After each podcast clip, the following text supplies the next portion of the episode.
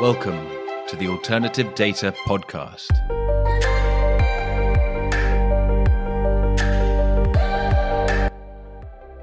Welcome to the Alternative Data Podcast powered by Exabel. I'm Mark Fleming Williams. In this episode, I speak to Ben Eisenberg of People Data Labs, the provider of B2B and professional data. In our conversation, Ben and I discuss PDL's evolution and what can be achieved with records covering 1 billion individuals. In other news, I will be moderating a panel at the Beryl Elite Conference in New York on June 20th to the 21st. I hope to see some familiar faces there.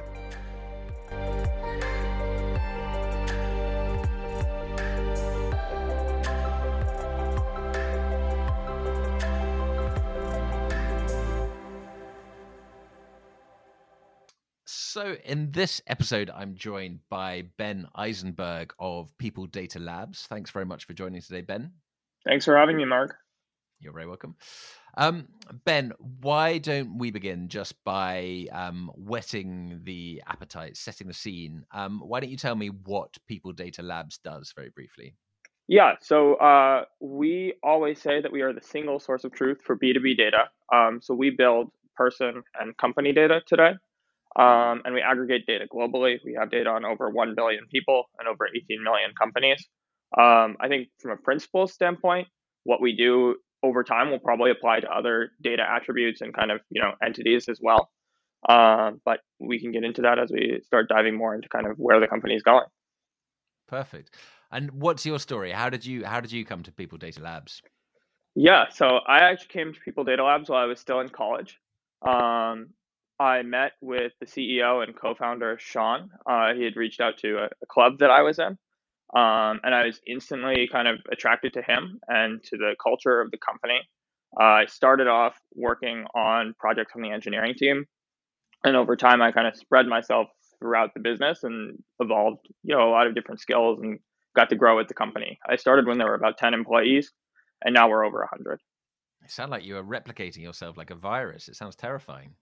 Uh, they say that a lot, and it, it, scares me as well. You know, Sean has always been joking that he's trying to get cloning going um, for me and a couple of the other early employees who started out, you know, pretty young, where this is their first yeah. job.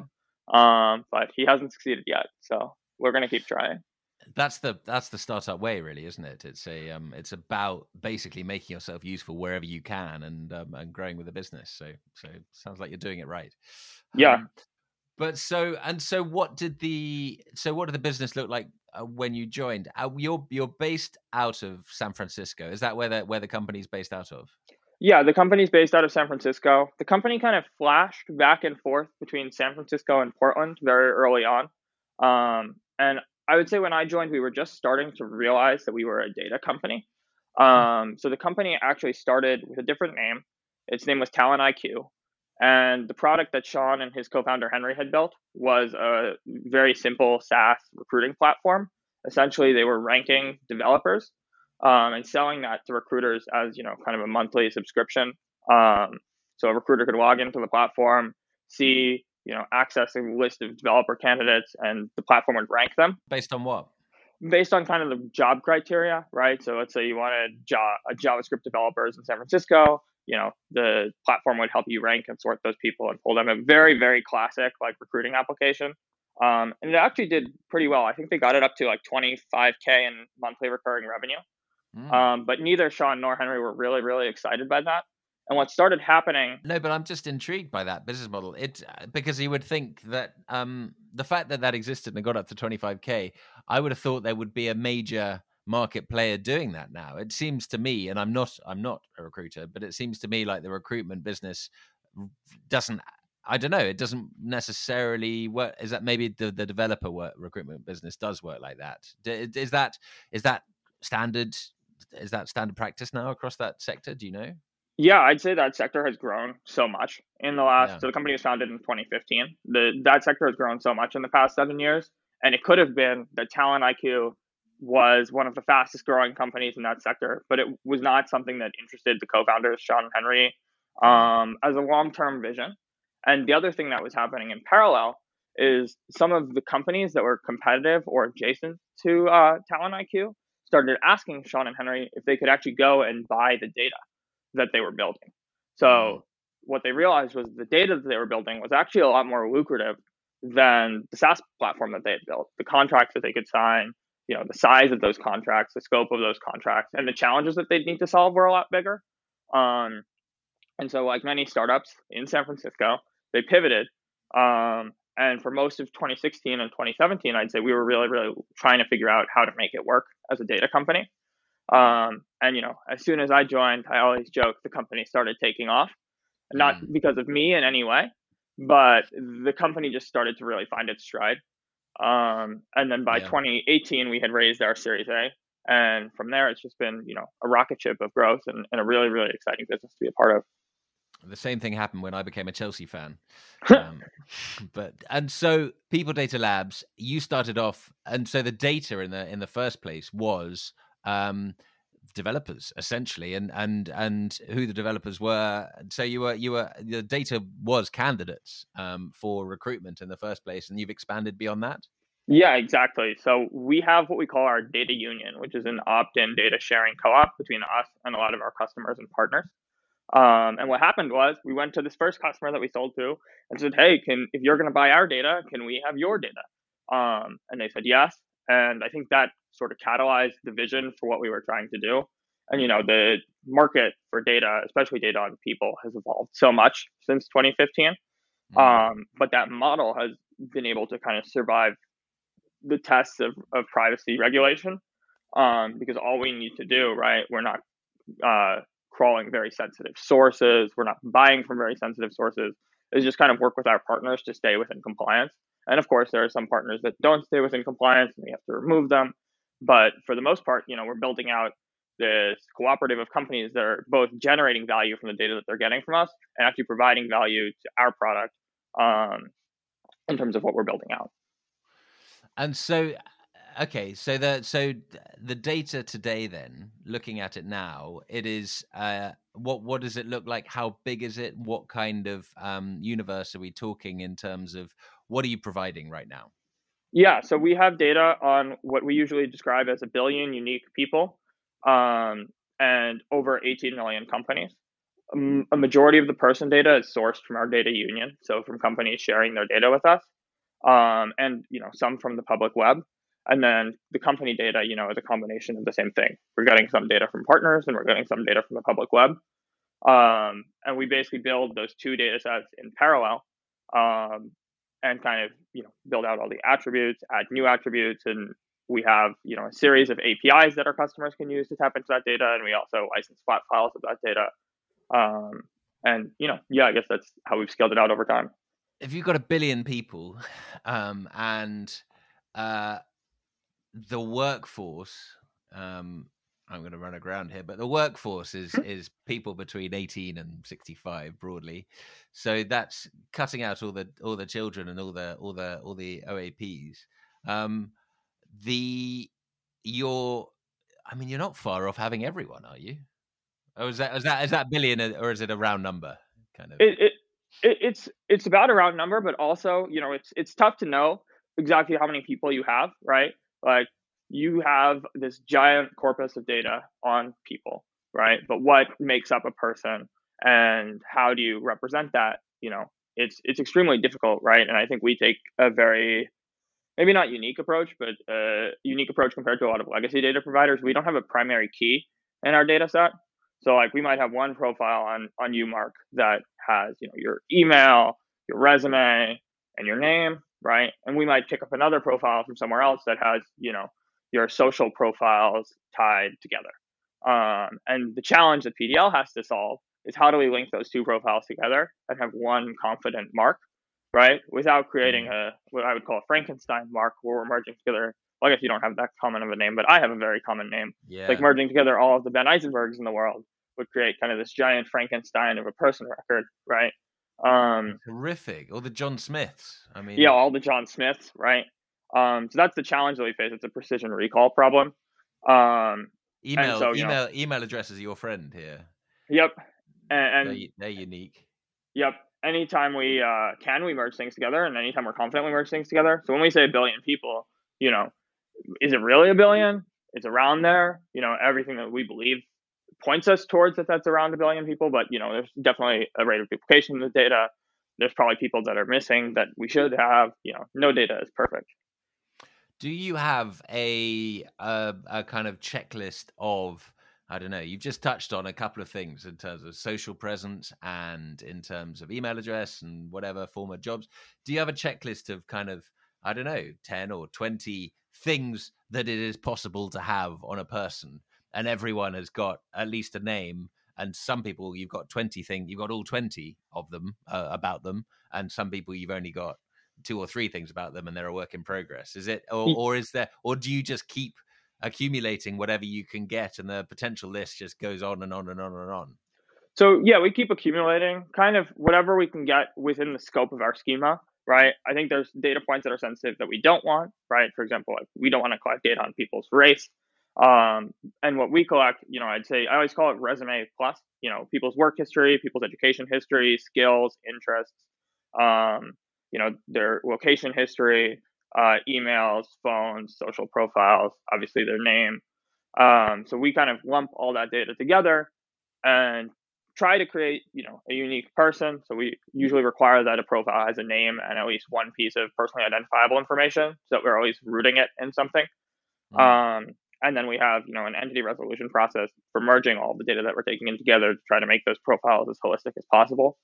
Um, and on the company side, it's it's very very similar. You know, we have kind of your standard company information, you know, name, website, ticker, uh, location, etc. Um, and then we're kind of building additional attributes on top of that. So we build derived attributes combining our person and our company data, which we call company insights.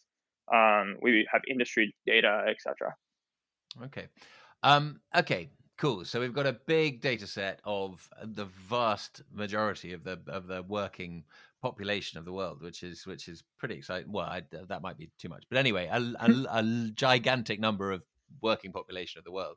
Um, so who uh, who is it useful for? Yeah, so you know the obvious one that I always go to is we started in HR. We have a very big presence in HR tech. So companies that are looking to help with hiring, sourcing, uh, placing candidates, or you know reaching out to candidates. So that was kind of our first bread and butter use case. And then we moved in and replicated a very, very similar model in sales and marketing you know, I always say that the flow for hiring a candidate and the flow for getting a lead to purchase your product are very, very, very similar. Um, so we started working with companies in sales and marketing. And then more recently, we've expanded into two verticals and very heavily invested in them, um, which are fraud and risk, and then investment research. Uh, and both of those verticals were not places where our data was initially strong or we were building our data towards. And we had some early adopters, but now we've started building out data attributes and building the data in a way that makes it easier for companies in those two verticals to consume the data um, and get relevant insights from it faster.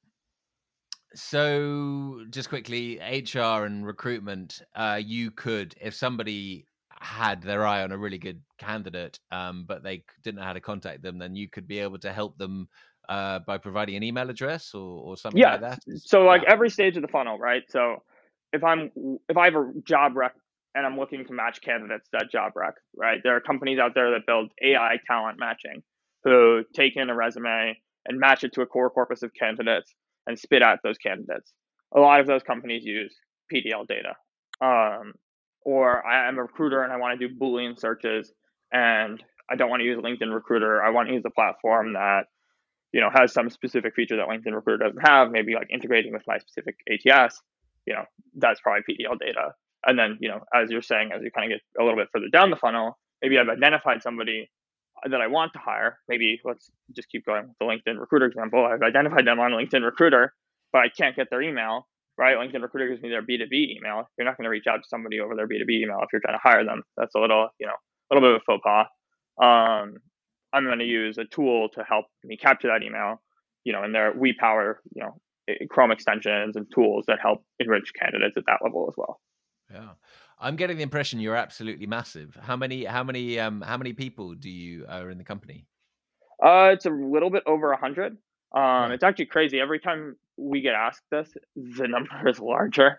Um so we did uh, an activity this week and everyone had to write down how many um people that they thought were at the company and the numbers that people wrote down. Everyone knows we're over 100, but anywhere from like 100 to 120 were the guesses.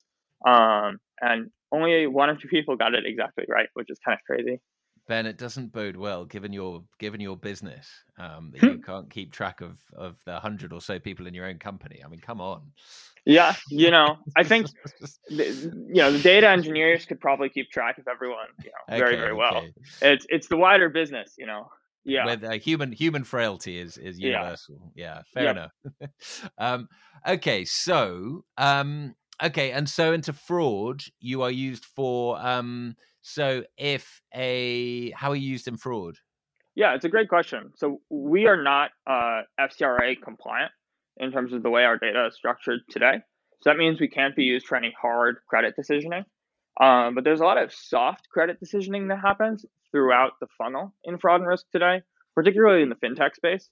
So the way I would describe that is, you know, I, Ben Eisenberg, sign up for a Coinbase account. Coinbase goes and takes whatever data I input, you know, in the US, my social security number, my name, my address, and they go and they run that against, you know, one of the companies that sells credit worthiness data, for example, Experian. Mm-hmm. Um, and they get an output if they should make me an account or not. But that doesn't give them a lot of information on who I am, right? Particularly, for example, my B2B profile. If I'm pretty young, but I'm working at, you know, a Series B startup, does that mean I have a higher net worth than you know somebody who's pretty young but you know still in graduate school for example right? So how do you figure out where somebody should be placed in their onboarding how much their credit limit should be right? Kind of that tail end of the funnel we're useful in. And then also on the front end of the funnel for fraud and risk um, identifying people who are potential targets to reach out to to for example invite them to sign up for something like you don't want to invite risky people to come and sign up for your product um, so kind of trying to figure out and derive what someone's riskiness might be through a machine learning model, kind of before you run a credit check, is the other place that we fall a lot of times in kind of the, the KYC funnel, I guess. So if I never get invited to sign up to new products, that suggests that somebody somewhere thinks I'm risky, maybe. Yeah. Um, okay. And you know the complexity with which different companies approach this problem is very, very different. But as you can imagine, the impact of being able to more confidently say that someone is risky or not risky is, is really, really high. If it's like opening a bank account, for example, right? Like of course, of course. being able to get more people access to credit is something that we always talk about with our data because we can help complete a picture that might not be able to be completed in any other way. Fantastic. So here we are, we're at financial services. How might an investor use PDL? Yeah, it's interesting. So I think we have data that's both relevant in the public space and the private space. So we have data on tons and tons of people and tons and tons of companies, right? Um, and being able to link that person data with that company data is really, really powerful to kind of get inside of a business and understand what's going on without actually really being inside. Um, the example that I always give is let's say uh, PDL's entire sales team leaves tomorrow, um, and you needed to project how healthy PDL was going to perform over the next six months. Like if we don't have a sales team, it's highly likely that our revenue growth is going to slow down.